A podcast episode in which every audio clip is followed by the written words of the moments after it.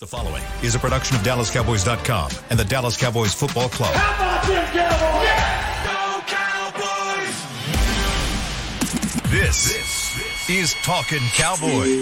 Streaming live from the Dallas Cowboys World Headquarters at the Star in Frisco. Howard streaks in. Streaks in. Touchdown. Parsons has sacked it. Prescott keeps it. And he bangs it in for the touchdown. And now your hosts, Isaiah Stanback, Nick Harris, John Machota, and Kyle Yeomans. It's a Tuesday edition of Talking Cowboys presented by Black Rifle Coffee Company as we are live from Black Rifle Coffee in North Frisco, talking Cowboys on the road today as we break down, of course, what happened on Sunday with the Dallas Cowboys and what's coming up in week 10. Alongside John Machota, we've got Isaiah Stanback, Nick Harris, Chris Beam in the back, and Kyle Yeomans. Everybody is here. We are on site. It's a little bit different this time around, John, but you've got the fireplace behind you. You got the the the smell of medium roast in the air. It's the perfect way to start the morning, right? Not a coffee drinker. I'm, I'm probably. Yeah. That's probably all right, not right person. We're gonna do it for you. Do you you. want me to lie? Yeah, I want you to lie. I uh, no. Good to be here. Good to be here, Isaiah. I'm What's happy going to be on? here. You know, I've been show, shooting out Black Rifle Coffee Company for a minute now. So uh, you got all the RTG, all the RTDs in, in person. We got the brew right there. We got the brew crew. We got a big fella back there. You know, making it happen. So I'm happy. I, now I am a little confused as to why John and I are sitting next to each other with the with the nice little little fire behind us. We're gonna. I asked Beamer about that one, but I'll pass it to Nick. No, it's good to be here. This is a quicker drive for me this morning, so I got like 10 extra minutes, and it was great. a little bit closer than what the star brings for you, Yeah, yeah. And, and a little extra fuel to go with it as well. I've got my coffee on the way. Mm. Really excited about that. We've got the the the drip. Do you, even know what the the like drip coffee is? Because you're not a coffee drinker. yeah, okay, you know of it. So that's that's good. You've got the America's Team blend in front of us, which is available. I know they're on the shelves right over there too. Oh, but I'm getting- I'm walking out with a t-shirt. You're uh, walking out with a t-shirt. They got for a shirt. merchandise here too. Yeah, but I'm I'm walking out with a T-shirt today. I'm a rep. Okay. absolutely. Rep some Black Rifle Coffee. They do a great job in the community. Plus, they've got their Frisco grand opening. This is the soft opening of the North Frisco store, but they have a grand opening on Saturday. Doors open at 5 a.m. It's a coffee shop, so starts early. Gotta get here early, right? Got to get here early. The first 50 in-store customers receive a free 20-ounce Yeti tumbler. Ooh. I feel like we should count as the first 50. I mean, I mean, we're I- here right, like right now. I feel like, it, but you know, I don't mind getting here early. I, I do 5 a.m. Yeah, yeah. If you didn't want just the tumbler, you get a free batch brew coffee for an entire year. Oh wow. Yeah, for a whole You're going to be camping So- out at like 3 a.m., though. You know it's going to be popping. See, no, what you, what happens is you got it's all about smoking distractions. You know what I'm saying? You Yeah. gotta be like, oh, look at that, and somebody turns around and you just slide right in the spot. Mm-hmm. They can't move Right. me. I'm too big. Right. you don't know who's going to be showing up clear here. It is at called Black 3 Rifle, a.m. I might not want to mess with Yeah, I was about to say you might not want to mess around with it. box out. But the, the address sixteen five nine nine Farm to Market Road, FM four twenty three here in Frisco, Texas. Five a.m. doors open. Charlotte Jones will be here on Saturday. The Dallas Cowboys cheerleaders will be here. Rowdy will be here. It's going to be a whole lot of fun. But John, we've got to get your thoughts. First time you're on the show since you arrived back in Dallas from Philadelphia. 28-23 final score of the Eagles over the Cowboys. What are your thoughts from Sunday night? So for me, um, going into the game, I thought that there was a chance that they could lose by multiple touchdowns, and the way the game started, um, I thought it could have been headed in that direction. So I was I was impressed on how when they came out and got went three and out, Philly scores, for them to answer the way that they did, I was I was genuinely impressed with that, and kind of it set the tone like, hey, this isn't going to be uh, some type of a San Francisco part two. Um, but then the third quarter happens, and you're just like, yeah, this could this could get out of control. Uh, I didn't think the defense played well enough. I mean, that's you know how many times have we talked about them being the strength of the team? Defense had to play great, needed the defense to show up, and they didn't in that third quarter.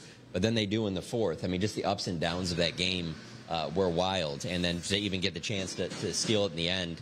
Um, it, it was stunning, and, and, and I will say this: going in the locker room, I didn't really know what to expect, but it certainly was a more positive locker room than I can remember after any loss. I, I, I literally there isn't even like a comparison. I can't even think of a rival to it in my time covering this team, and so maybe that's a good sign. You know, maybe that they feel like that this is a building block, and and um, they can take this in a positive direction. Uh, the, the issue is that now you're two and a half games back of the Eagles, and this is a team that really needs to win the division. With how they played at home, um, you don't want to be going into this as a, as a wild card and having to play on the road all the time. And so uh, they got some catching up to do now. I mean, I certainly think when they rematch against the Eagles, that's a must win. They have to have that game. Um, but there were a lot of good things to take out of this game, obviously, with number one being Dak Prescott. I'm going to sound like a therapist, and it's not just because of the coffee and the fire behind me, and we're leaning back in these nice leather John, chairs. we're, hey, John, we're here for you. But I'm going to ask Isaiah, how does that make you feel from a player, former player standpoint, whenever following a loss, there is some positivity around it? I know we talked about it yesterday. There are positives you can take from it and build from in that game. But we've talked about moral victories. We've talked about the, the some of those things you can rest your laurels Yeah. on. Does that make you feel confident in the way this team is moving in the right direction, or is that something that could maybe come up in the future? I think that is realistic. You know, everybody. I mean, there, there's no moral victories, but there is facts, and the facts are. Earlier in the season, when you got your butt kicked by San Francisco, the gap between you and the, the teams that are on that level of competition was vast. It was it was a freaking you know it was an ocean right in between you know in between you and them. And now all of a sudden you play the Eagles, and now you recognize that it's not that large of a gap anymore. Um, and yeah, you hear people say, "Well, I could play with these guys." That's not what you want to say. You know that you could play with these guys, but you didn't recognize that. Hey, we're that we're just that close to winning the game, and now you know. And now you know exactly what issues they present to you. Now you know instead of just going off of you know the analytics, instead of just going off of you know the rosters. Now you know for sure where your pro- where your problem spots are, and you can address those via film. And when now that you can address those via film, you go out there, you can correct these issues over the next few weeks, right? And you take, you have some tough opponents following that, and then you get to face the Eagles again. And then guess what? You get a chance for redemption. So I think it is awesome. And from that regard, like I said, like we said yesterday, the only thing that sucks is you're two and a half games back. So now you got to try to mm-hmm. play catch up, and you're kind of hoping that they that they stumble along the way in the middle of their season. One other takeaway I wanted to share. I know that this has been a pretty notable NFL story, so I'm not breaking any news here, but it was wild being there and seeing how their head coach and quarterback are handling his knee injury. Like just Yeah. how secretive they're being about it. It is so strange. Um, he clearly was injured at the end of Yep. the first half, and and just like the, you didn't expect questions about this. I mean, there was some. Marcus Mariota was, was warming up on the sideline, and the way that they're just keeping that under wraps, it just makes me wonder, like, how significant is this? But then the other part of it is, is like he's not on the injury report. Yeah. Um, it- yeah, that whole thing is is kind of kind of wild to me the way that, that that's going down. Who knows how significant it is? Obviously, he, he played well, so he's able to play through it. But is that something that they're they have a their toughest part of their schedule coming up? How is he going to make his make his way through that? Obviously, they can sit there and say publicly what they want, but I don't understand how you're an if you're playing the Eagles, how you're not trying to put big time shots on, on Jalen Hurts right now because it does look like just the wrong tackle type thing like that. I mean, I didn't even think the way Micah tackled him that it was any type of you know thing that would lead to an injury or, or It was anything D like Law. that. It was D Law fell on his knee. That first That was first first- half. yeah, there was one yeah. when, when Micah like kind of you know honestly I thought he like went and set him down nicely and uh, and then just the way that he just didn't seem like 100 percent right so just something that, to monitor going forward but again just because how secretive they're being about it it's weird two piggybacks off that one. You could see on the TV copy right after that uh, tackle late in the first half. It's like his left leg is like shaking as he's Yeah. getting up. And I was, I, I told Patrick Walker next to me, I was like, oh, he's done. And then he comes right back out for the next drive. I'm like, all right. So well they did Yep. a great job too building up the hype after Absolutely. halftime Yes, they because did. when they came out um, he was one of the last people to come out of the locker room and Mariota had his helmet on and was throwing so I mean you're sitting there like are they really about to is he Yeah. is he not and then all of a sudden he comes out grabs his helmet at the last minute goes back on so it's almost like they're playing up to it a little bit too it just it's something interesting to watch Well, and we were talking about it on the TV copy as well. He goes in early at halftime, and of course, if you're just just watching the game casually, you're like, "Oh my gosh, he's hurt. He's going into the locker room. Yeah. He's going into halftime. They weren't going back out on offense, and he's getting treatment to begin the second half and try and get an early start on, start on treatment. But you need the treatment for an injury normally." and uh, we we were even doing our prep for post game, and I write the post game highlight reel, and I put together plays as the game goes along, and there are some that I put in there and I take out. One of the plays I put in there was the D Law sack right at the end of the second quarter, and the way he got up and the way he kind of hobbled to the sideline. He continued through the, the second quarter, and then once, of course, they had to punt, went into the locker room. I was like, okay, I'm going to put this in the highlight reel because if he comes out and he doesn't look good, or if he doesn't play, then it's a significant storyline. Coming into the third quarter, he comes out and they drive right down the field. And I, I texted our producer. I said, "Yeah, he's fine." I was like, "I'm going to take that one out, that play out of it." But that's that's kind of speaking to what you're talking about how how played up it was to the point where now it's a complete non-factor. It, it is kind of an interesting deal. And I mean, if you withhold injuries off of an injury report, that would be possible draft picks, Yeah, fine. I'm not sure exactly what it would be, but Yeah. the other thing I wanted to mention off of it too was, and, and maybe just watching more of that game than a lot of the other ones, but the key to the brotherly shove is Kelce. Oh yeah, It's, I Yeah, mean, thousand percent. Well, and the guards as well. As soon as they snap the ball, it's like he's already leaning in. And you look at like when the Cowboys tried to run it, one of th- those times, Dak is beyond Biadasz. Mm-hmm. Whereas like when you watch the Eagles run it, there is always a push up front. There is always like immediately. So my whole thing is I would like to see how it looks if uh, Kelce wasn't out there. I bet you it doesn't have the success it does without him. What do you think, Isaiah? Whenever you look at something like that, I think it's as successful with or without Kelce. I think the guards are the main guys that, that really kind of spearhead it, literally spearhead it, because they're in a four point stance. Kelce has to be in a three point because you just, you know, being able to snap the ball. Um, but those guys are in a four point stance, and as soon as the ball is snapped, they literally just shoot. They shoot right down um, and pretty much clear out the way for Kelce. Um, and so that between the three of those guys, there's no way to stop that thing. I mean, if somebody stopped it, what once this year, I think, um, but the chances are slim to none. Well, it was Washington who stopped it, and then the very next time they turned around and ran it, they flipped it out, and there was a fake brotherly shove, and then they ran it into the end zone with D'Andre Swift. So, plenty to talk about from this Eagles game. I'm going to get into the defense in the next segment. Before we do that, Nick, do we have any news and notes to hit from yesterday, hearing from coordinators, Mike McCarthy, etc.? Yeah, we'll start with uh, something we didn't really get to touch on a whole lot yesterday with Martavis Bryant coming in today, this morning for the workout. Should be happening right as we speak right now. Um, Stephen Jones talked about it yesterday. Mike McCarthy spoke a little bit about it, but it looked like it was an evaluation from Will McClay and his staff based on what he did in the XFL with the Vegas Vipers. Uh, not a lot of production. I, I believe it was 18 receptions for 154 yards this past spring season in eight games with the Vipers. So bringing him in today for a workout, he's at 32 years old, hasn't played in the league in five years, so. Not sure what the level of expectation should be, but it's something that's happening, and there's an open practice spot available for him. If he does end up uh, uh, wanting to be signed by the staff, if he doesn't, then he'll head to Tennessee and, and work out for the Titans. We talked a little bit yesterday about Michael Gallup, along with uh, Brandin Cooks, and kind of the inability to get those weapons involved. It's mostly for a practice squad spot that they're trying Bryant out for. So it's in terms of the grand scheme of this offense, it doesn't shake things up significantly. But does that tell you anything about what they're trying to do from an offensive standpoint, trying to find some weapons and work guys out? I mean, listening to Jerry this morning, I thought it was interesting that he mentioned two different times that they have this receiver coming in that they're going to work out. They have workouts all the time. Yeah. He never talks about that. For him to mention it multiple times, I did think that that was interesting. Uh, so it made me think that, yeah, there must be some genuine interest in in potentially adding him to the mix. Um, I mean, yeah, I guess I guess it could help, but I don't know how it, he's going to bring anything more to the table than what they already have. Like, how is he going to bring more than what they have in Tolbert? You have Brandin Cooks, Yeah. who's coming off of getting targeted only twice. I don't know how all of a sudden a guy that was playing for the Vegas Vipers, um, which I just learned that team name right now, Me too. um, is going to come in here mid-season and then be like a major factor for this team.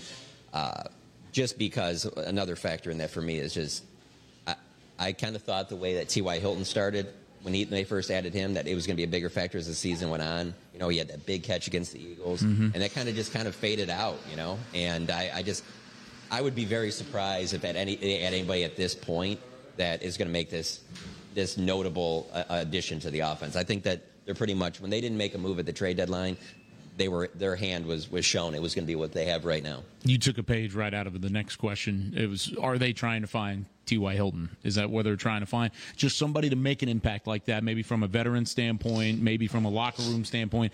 Because, Isaiah, I know you liked what he brought to the table last year, not necessarily from a production standpoint, but what he did outside of the field. You talking about Ty? T.Y.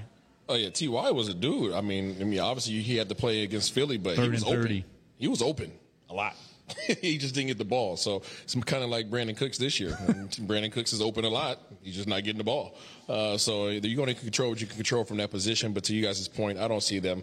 If they do, if they do sign uh, Brian, I don't think that he comes in and has a major impact. Uh, if he didn't make have a major impact in the XFL, I can't see him doing it in the NFL. Yeah. yeah, he was drafted by Pittsburgh, spent three seasons there, uh, traded to Oakland, spent a season there before getting suspended for a year uh, ended up getting suspended for an uh, indefinite amount of time that eventually ended this past Saturday. He spent time in the CFL uh, and then obviously the XFL. He never played in the CFL because he kept getting suspended in the CFL too. Mm. But and then now he's in the XFL. But um, I'm not sure. I'm not sure. We'll we'll see. We'll see what comes out of this. I think if he signed today then there's probably a lot more questions that come on the backside of it of, you know, Negative what has he done in the yeah. last couple of years to tell you that he's not going to be suspended again. So yeah. I'm trying to think like who they've added like a mid-season type thing like that that's had like the biggest impact in the last like 10 plus years. Was Greg Hardy a mid-season?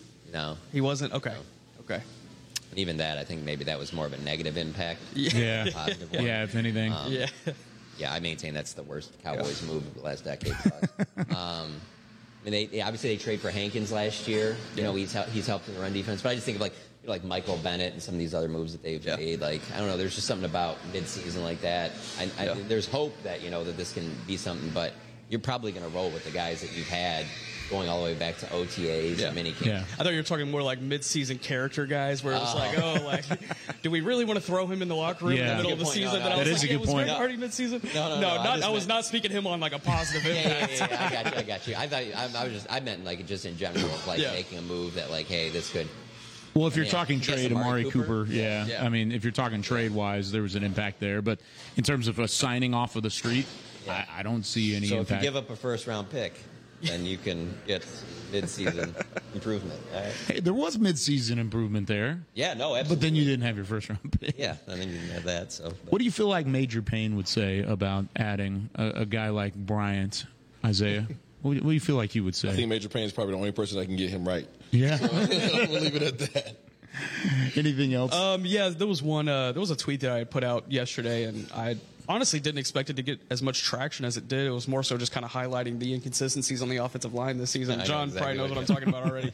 um, I just kind of highlighted the, the total pressures that have been allowed by uh, Dallas Cowboys offensive linemen this season. And I put all five starters and then Chuma Edoga just because he's gotten so much time as well. So we'll run through the list here.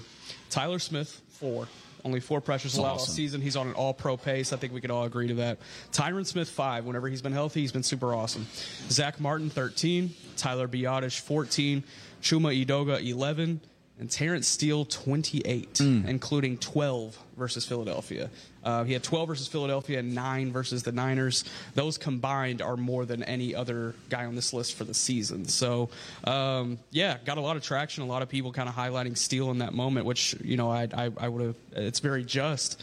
Um, and there was a question asked yesterday to, to Mike McCarthy, you know, is, is Steele still the same?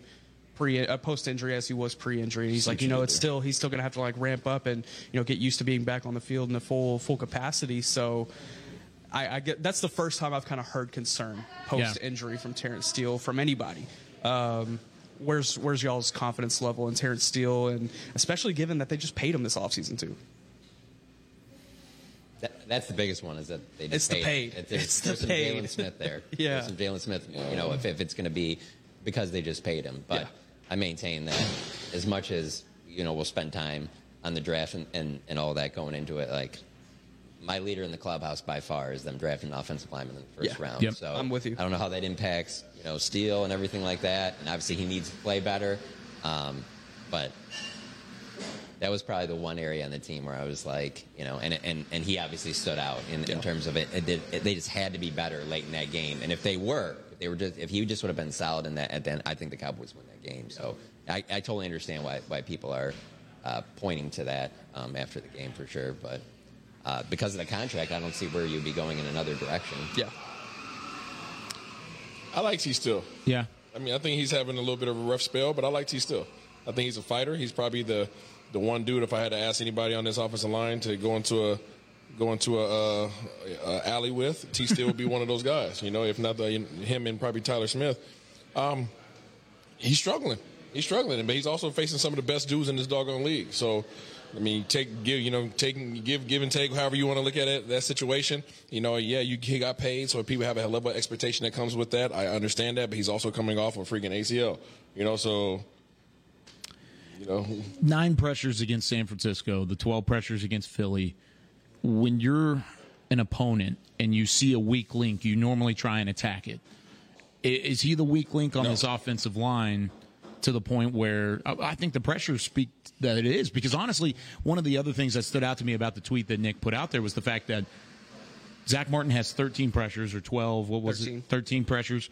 Tyler Biadasz has 14. So they're right there neck and neck in terms of pressures on the interior. Now, interior pressures are not equal to tackle pressures. We talked about that before. Correct. It's not the same. Correct. But whenever you have 28 pressures and there's that much of a discrepancy, especially over two games against the best two teams in the NFC, I, I- I think there is a, a factor there that needs to be talked about as him being the weak link. Because if they're the best teams in the NFC, they're going to use their strength against your weak point.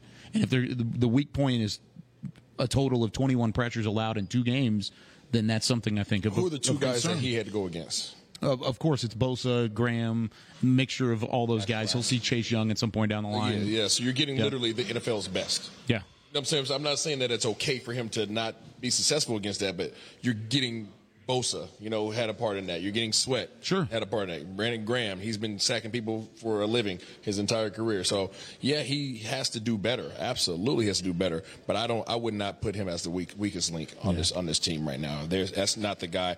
He's the guy that's on an island. Now tackles are on islands. We all understand that, right? So they don't have they lose if they misstep at all, they get beat.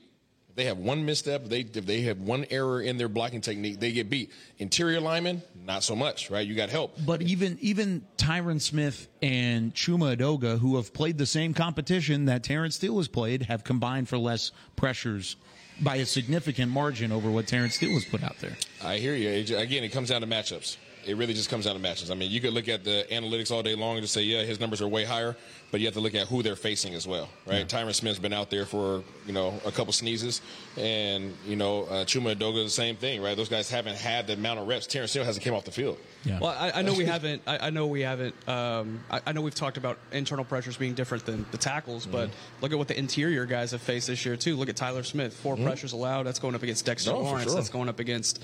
Uh, I don't know. Rattle off a lot of the defensive tackles that this team has Yeah. faced all The, season. the whole right Really side is getting beat up right now.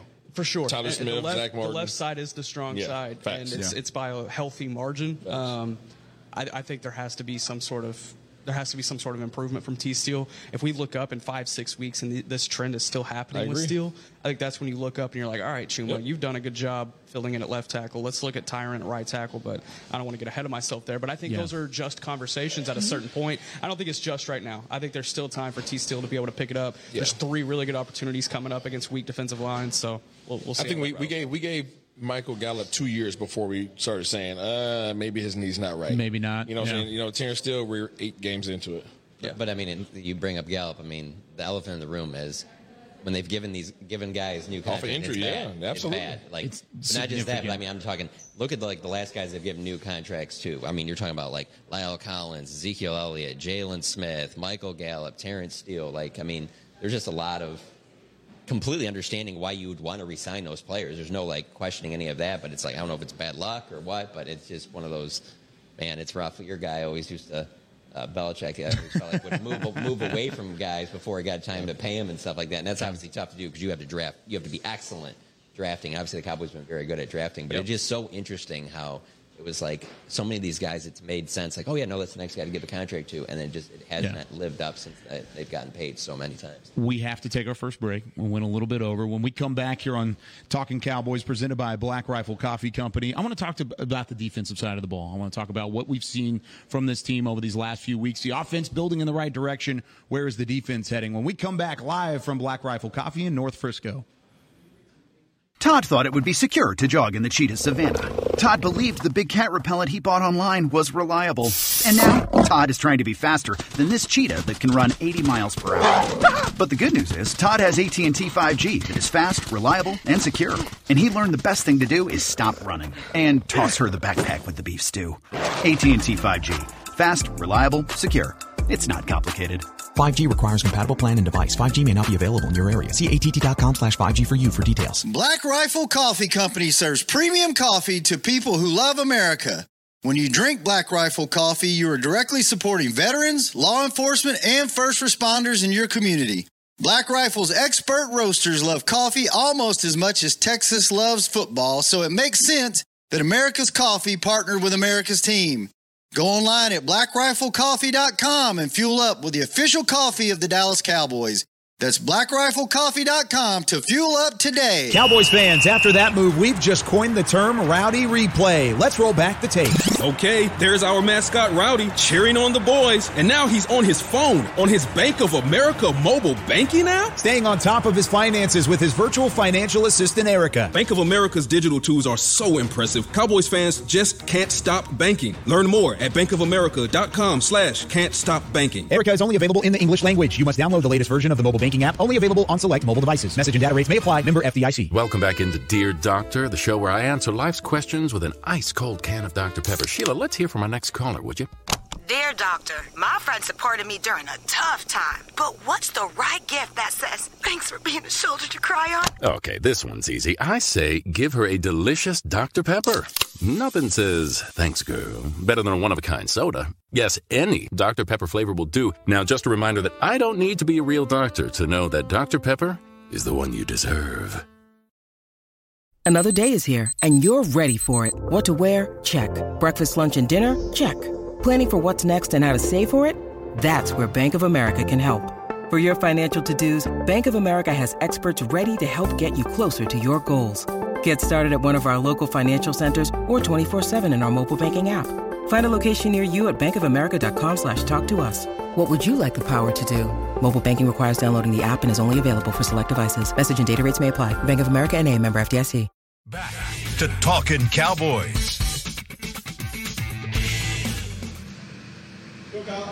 Back here on Talking Cowboys live from Black Rifle Coffee Company in North Frisco off of FM 423. John Machota, Isaiah Stanback, Nick Harris. We have Chris Beam in the back. We have Jasmine Marshall back in studio running everything from the mothership. She'll also get storylines with Nick Eatman going at 10 a.m. as well from inside the star in Frisco. Got a couple people hanging out. We've got, of course, our great baristas in the back making some fire drinks. I just got mine in the break. Isaiah, you got yours? Yeah, they're whipping me up something with cayenne pepper on top. Uh, so it's we're, we're, we're gonna try some wild stuff Getting here. spicy. Yeah, Okay. you feel me?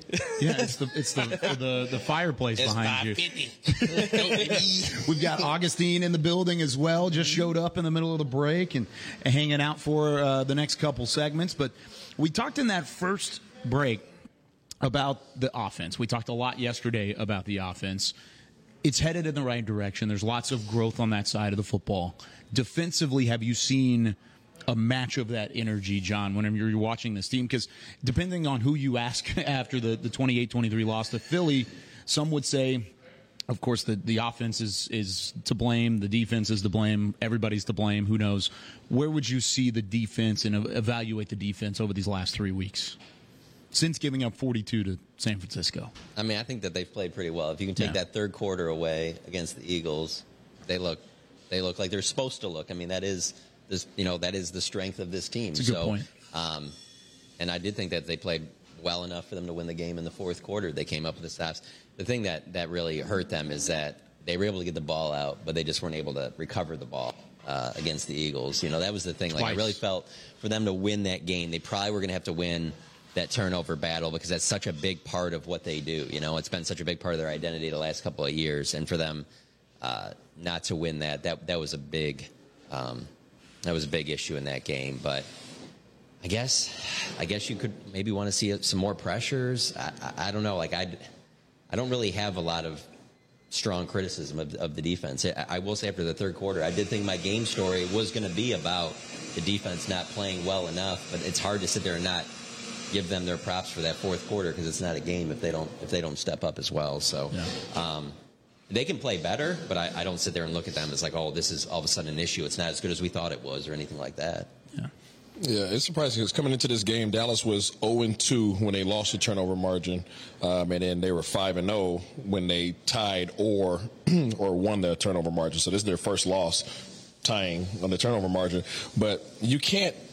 This team needs to be grateful whenever you have turnovers. But you can't say, "Oh, we can, we only can win games when we get turnovers." Right? It's just it was one heck of a game.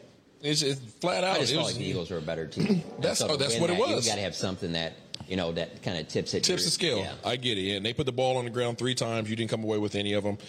The ball just didn't bounce your way. Sometimes, you know, there's games where it's like, dude, I- we can't, we can't, we can't win for losing. You know, and it's just like it was one of those games where the ball just would not go your way. They weren't putting it in the air to, to have any errors in that regard. DaRon Bland didn't have any opportunities to have any pick sixes. So it's just, you know, they took the L. Um, you know, hopefully they can force them next time. Can I get your thoughts real quick on this? Is this the cayenne? The cayenne drink? I'll let y'all know when I get ever get down to the cayenne. get down to the cayenne? so far so good. Is it Appreciate is it frozen? Is it It's frozen iced. or is it iced? It's just iced. It's just Oh, iced. it's got whipped cream yeah, on top, iced though. with whipped cream on top. This is honestly some good stuff. With some great It stuff. It looks delicious. Yeah, but Good. it, it was. Y- y'all are just gonna see me like I am every morning, just drinking a drink. Yeah, uh, on it. Yeah, normally you have. I'm just the, a the drink guy protein on the shake. show. I'm just like the token drink guy on the show I'll right tell you now. right now, if he gets whipped cream on his lip, I'm not telling him. and I'm not telling him at all. I don't I'm not think saying Yeah, that's how I know you're a fake friend. That's how I know you're a fake friend. Who, do, who needs friends when you got When you got Isaiah Stanback's Yeah, hater in yeah. your John's gonna be sitting looking at you like, hmm? I'll tell you. You're good. Thank you, John. I appreciate buddy. it goodness. wholeheartedly. Uh, really I- quick on the defense. this is uh, Don't try and change the subject. two things that I I highlighted from the defense. You were talking about the turnover margin, obviously. Big deal. Uh, second time this year that uh, they haven't been able to generate a turnover, and they're 0 2 in those games. Yeah. The big thing for me, six games in a row, they've allowed points on the first possession. They got to be able to come out the gates a little bit hotter. And uh, when you look at the, the losses that they've suffered in those six games and how critical those first drives were to not only setting momentum for the opposing offense, but also just kind of like putting the offense behind, it's it's it's been really bad. So. Um, you know, it hurt them really bad against San Francisco, hurt them against Arizona. Um, I'm trying to think of some other games as well. At, Chargers game, it had them playing from behind. You know, you take out that opening drive touchdown, that's probably a much more wider margin down late, late in the game. And obviously uh, on on Sunday night, and not only on Sunday night against Philly was it the first half, it was the second half. You know, coming out and allowing those back-to-back touchdown drives out of the break, and they got to be able to pick up momentum off off rip a little bit better. Um, that's that's the biggest knock I have on this offense or on this defense right now. It's one thing to say you have to get off to a better start. You have to play better from the jump and, and get off to a hot start. But when you say that, Nick, where where do you start? How do you how do you get to that point? And and who on that defense needs to step up and make a play, or is it different every time? I, I think it's different every time. It's a unit thing. You know, it's it's a whole. I guess it would have to be communication just all the way around. So whoever's wearing that green dot, you know, that's the guy that's that's going to be maintaining um, uh, momentum in those situations and being able to. So do you think get, Leighton get off Vander the Esch could have helped in that situation? Yeah, but it was the same when Leighton was on the field. Okay. You know, it, it's it's been six games in a row. He hasn't been out for six games, so um, there's got to be some sort of leadership step up there in, in that sense and getting off the field. I, and I know that was just an overarching big problem against Philadelphia too. Seven for 14 on on third down that they were. I believe it was two for two on fourth down. So they just got to be able to get off the field, and that's that's the toughest thing I look at whenever I look at you know a 10 minute drive a couple of weeks ago. I, I forget the opponent, but it was a 10 minute drive in a really critical time of the uh, time of the game. And uh, then you look at Philly in the second in the second half. They started the third quarter these long methodical drives where they took 10 minutes off the clock in the third quarter with 14 points, and it had them working from behind, and they never caught up. So they just got to get off the field. That's my biggest thing against this defense right now. Do you miss the production of Vander Esch? No, I don't think so. Because you look at what Markquese Bell has done, it's been fine. And you, you look at the running game, it's not like there's been a significant change there. Thanks. You know, if you look See, across but the I would middle rather of the field, I would rather have Leighton Vander Esch and Markquese Bell as Yeah, opposed and to Damone just Clark. yeah, and Damone Clark. I think Damone Clark's played well, and I liked the intensity. Everybody's talking about Jason Kelce because the Kelce name is hot right now, and that's just kind of everything. Him yelling at Damone Clark and kind of Damone wasn't slow mo. down. Yeah, Damone was in his face all the way through, and a second year player who didn't play a whole Yeah. lot last year. That's a grown man. I'm here for it. That's a grown I'm man. here for but it. the thing is, if Van, so listen, I'm just asking a question because this is done on, on the roster. If you don't miss Vander Esch, do you take somebody off the field to put Vander Esch back on the field because you only use two linebackers? right? Exactly. I don't think that there's been. I don't think there's been the. I, for me, I know that there has not been the drop off that I thought there would be. No. I'm not. I think it would be major, but I thought Yeah. there'd be a little bit. But to your point, I just think they're so thin at linebacker depth that it would be nice to have. No, for sure. I'm saying, but if Vander Esch comes back, does he go back to starting and you take Markquese Bell off the field? He, I mean, Yes. he, he would, yeah. but- Absolutely. But when you look into the offseason, and you look at some potential things that they can do, and not only in the linebacking core, but at the safety unit as well. You look at um, the one safety that hasn't been signed long term, and Jayron Kearse, the starting safety, Okay. Jayron Kearse. You look at what Juanyeh Thomas has been able to do. You look at what Markquese Bell has been able to do. You're able to slide Leighton Vander Esch back into that linebacking core and then rely on either Bell or Thomas if they don't want to re-sign Kearse. So I, I think there's options that, that Bell could have after this season, but once Leighton Vander Esch is healthy, you have to be able to plug him back in because he's not only valuable on the field with his with his play, but like his presence as well. You can't take that away, and Bell's never going to live up to that. Not, nothing against Bell, like that's just not Yeah. who he is. I'd much rather have Bell speed. than Kearse. Personally, no. Than Then Vander Esch? Leighton Okay. That's me personally. Sure. I just I think that Bell has stopped a lot of the threats that you that you that you face, uh, oppo- Mm-hmm. you know, in opposition. Um, eh, you know, obviously not uh, Akers, but um, Ekeler. Oh, sorry. Uh, Ekeler shut that down. Uh, he was a big big reason why he didn't get off the ground. He's able to go sideline to sideline a lot more effectively than Vander Esch. He's able to change directions a lot more effectively than Vander Esch. I feel like Vander Esch is relatively stiff, um, and I think that you're not losing anything um, by having Bell in there. I think you actually gain by having Bell in there. I think there's assets that he provides that Vander Esch does not. There are a couple things here that I want to dive into in the final segment. One with Jayron Kearse. Two, when it when it comes to the the defense as a whole, is it still the front seven that sets the tone, or have we started to see a shift there as well? There's a lot I want to kind of dive into when it comes to the defensive side of the football. want to remind you one more time: the Frisco Grand Opening coming up on Saturday. Doors open 5 a.m. here in North Frisco at Black Rifle Coffee Company off of FM 423. First 50 in-store customers get a 20 ounce Yeti tumbler and a free batch of brew coffee for a year. Comes in the tumbler too. I might So actually be here. I want a Yeti. I might actually be here for that. I'll, I'll camp out with you. yeah, let's do 5 it. a.m. is going to be early. That though. is- that We're is gonna have oof, that's On the one day off we have Just this pull an all nighter with our Black Rifle coffee. Maybe we'll grab a bag and we'll make it work. The the America's team blend. All right, we're taking a break. When we come back, we'll wrap things up. We'll take a look ahead defensively for this Dallas Cowboys team. Get you set for the rest of the week here on Talking Cowboys. They say champions are remembered, but legends are never forgotten. United Ag and Turf offers a winning lineup of John Deere equipment built to tackle any challenge on and off the field. Legendary John Deere tractors, combines, residential mowers, commercial mowers, compact construction equipment, Gator utility vehicles, and a full line of golf and sports turf equipment. United Ag and Turf, the official Ag and Turf equipment supplier of the Dallas Cowboys. Visit UnitedAgAndTurf.com to find a location near you. Are you ready to take coffee off your grocery list forever? Black Rifle Coffee Club is here to help. As a coffee club member, you'll get your favorite coffees roasted, packaged, and shipped to your door free of charge on your preferred schedule. Set it, forget it, and never run low on coffee again. Members also get exclusive deals on coffee, products, and discounts from partner brands. Ease your mind and let Black Rifle worry about your coffee supply.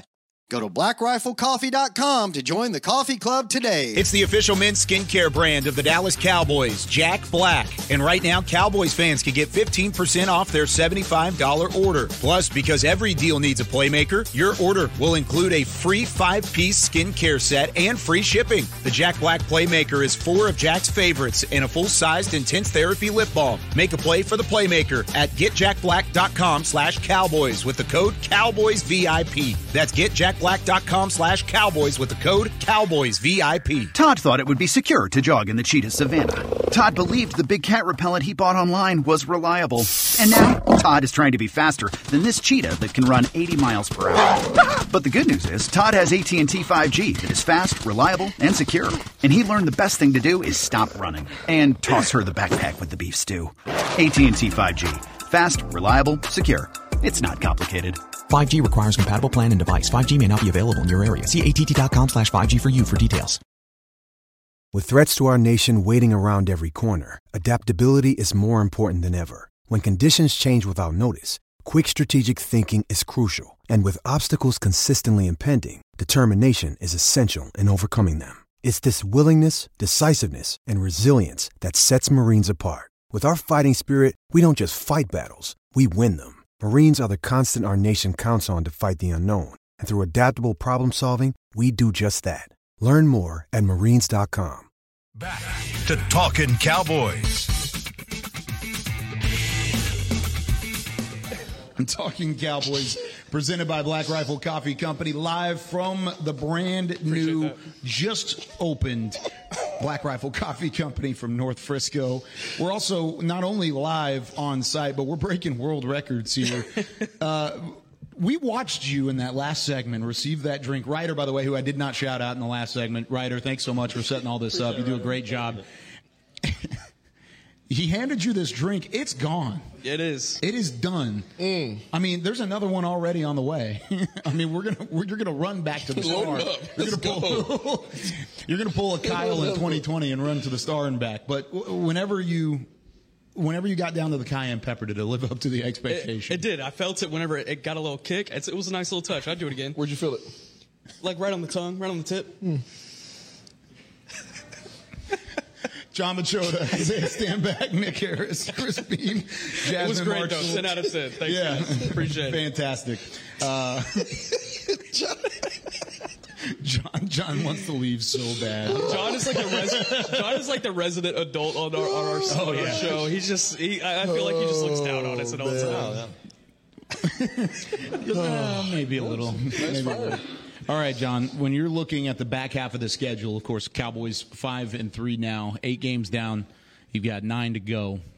When it when it comes to the back half of the roster on the defensive side, who needs to continue to step up and, and elevate their game as the year goes along? Uh, Bell for sure. Um, uh, I mean, like we were just talking about before, like he has exceeded expectations for what. I mean, he he showed glimpses in training camp, but we've just seen so many guys show glimpses in training camp, and then once the season starts, they kind of fade a little bit, Brandon and he just keeps, yeah, he just keeps taking it to a, to another level. So That's crazy. We were talking about it in training camp. I mean, similar setup, the, the U shape right in front of the field, and we were talking about Juanyeh Thomas, Markquese Bell, and there are so many times where you do have those camp names that elevate, and then they just don't ever show up, and both of those guys have lived up to the expectation. Jayron Kearse another one um, because we've seen Jayron Kearse play really well over the last few years, and Do You think he's played well this year? I, I don't think he's I don't think he's played up to what his standard Oh, yeah. is and what he was expecting. I and and I say that because you know I thought he would be the one that would be that would get the offseason deal, and he never did. And I thought that was going to be like a major you know like fire lit under him. Yeah. And um, yeah, he's I know he has the ability, but he's the type of guy that.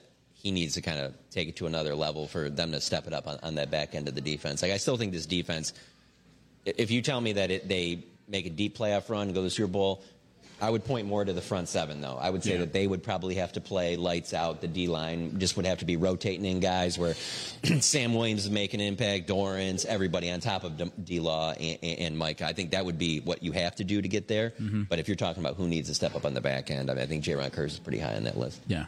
Yeah, Kearse is my number one. Uh, in regards to that, I would like to see the front line continue to improve. But I want Kearse to stop, do less talking on behalf of the team. I want to see him do more hitting and more, you know, guarding tight ends.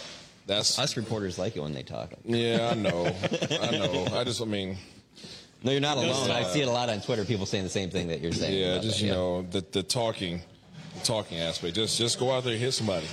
Go hit somebody. You're a big safety. Go hit somebody. Make your presence felt. Right now, I don't think anybody fears Kearse. You have no reason to fear a Kearse. You know, when you think about big safeties, there's there's not a lot of safeties that have come across this league that were his size that that you that you can really put in the category of feared. You know, there's Kam Chancellor and um, was my man Sean Taylor. There's so many, only a handful of big guys. Go hit somebody, right? And and and make teams be fearful for crossing the middle of the field. And I don't, I haven't felt that from him at all. Nor have I felt like he can totally eliminate threat at the tight end position this year. sort of how Markquese Bell has been an X factor and been an added plus to this defense this year.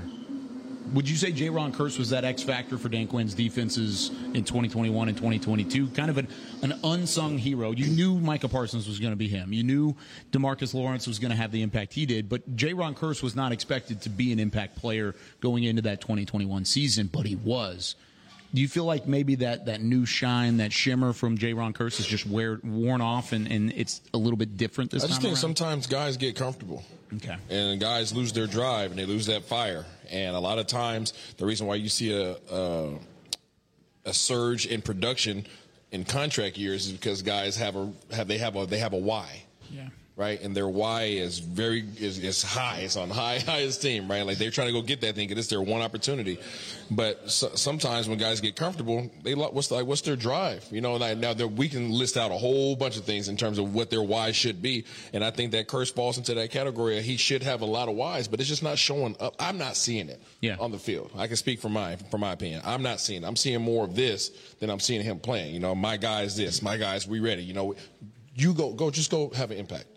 Just go have an impact. The initial question was somebody on the defense that needs to be able to elevate the rest Yeah. of the season. For me, it's Jourdan Lewis, like far and beyond. Yeah. Um, I, I think he, he found a stride against Philadelphia, and uh, the secondary as a whole found a stride against Philadelphia. They did a really good job limiting those weapons, and Jalen Hurts only had just over 200 yards passing. But when you look at the season as a whole and the biggest problems that they've had in the secondary, you can point at Jourdan Lewis and be like, gosh, if he had just played a little bit better in this instance or that instance, then this would be a different result. Keenan Allen, uh, his matchup against Keenan Allen is the first thing that jumps to mind. Obviously, that wasn't a loss, but you needed to play into that game late because of the way Keenan Allen played in that game. Um, I don't know. I just felt like Jourdan Lewis has been kind of a liability at the at nickel at times this season, but.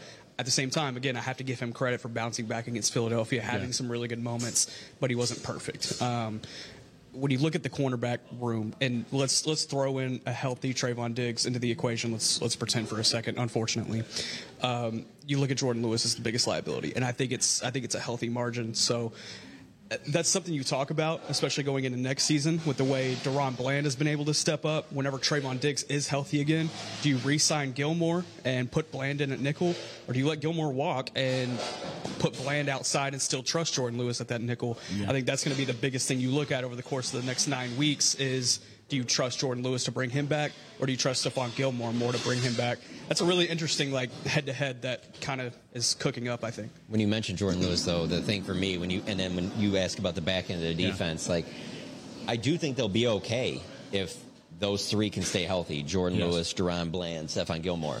Where I have concerns is if they were to lose one of those guys, whether we're talking just for a half or for the rest of the season. Yeah. The next guy up, I think, is a pretty notable drop off there. I think you would have some major concerns there. But if you can keep those three guys together, and and they just keep growing throughout the rest of the season, I think they'll be fine as the season goes on. I don't think that you need more more than them. I think that that is a good quality trio there. Obviously, you'd love to have Trevon Diggs, but sure, it just if you were to lose one of those guys, uh, that's it could look like the end of, of last season. to that same point, if you lose a guy on the boundary, Gilmore or DaRon Bland, then you're looking at Nahshon Wright or Noah Igbinoghene to fill in on the boundary. If you if you lose Jourdan Lewis at the nickel, then you're looking at DaRon swinging in Yeah. and still having that opportunity. But there's also Juanyeh Thomas as kind of the wild card in that situation. I think he could be able to play nickel. You'd be able to trust him in that moment, but he would have to he would have to be able to step up and do that. Isaiah's face says otherwise. Go back to preseason. Look what he was able to do at nickel, and I, there was there was a lot of opportunity. He said, "Check the he- tape, Isaiah." where he- Where he He said, up. "Check the tape."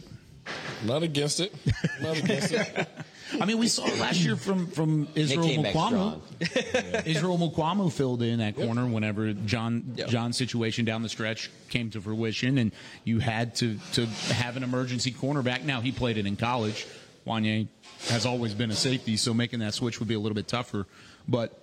Definitely not something that I think Cowboys fans want to get to. Uh, definitely they want not. Jourdan Lewis to continue to stay healthy and then step up in that regard and continue to play better as the season goes along. You mentioned Keenan Allen. Did y'all see the catch Keenan Allen made last night?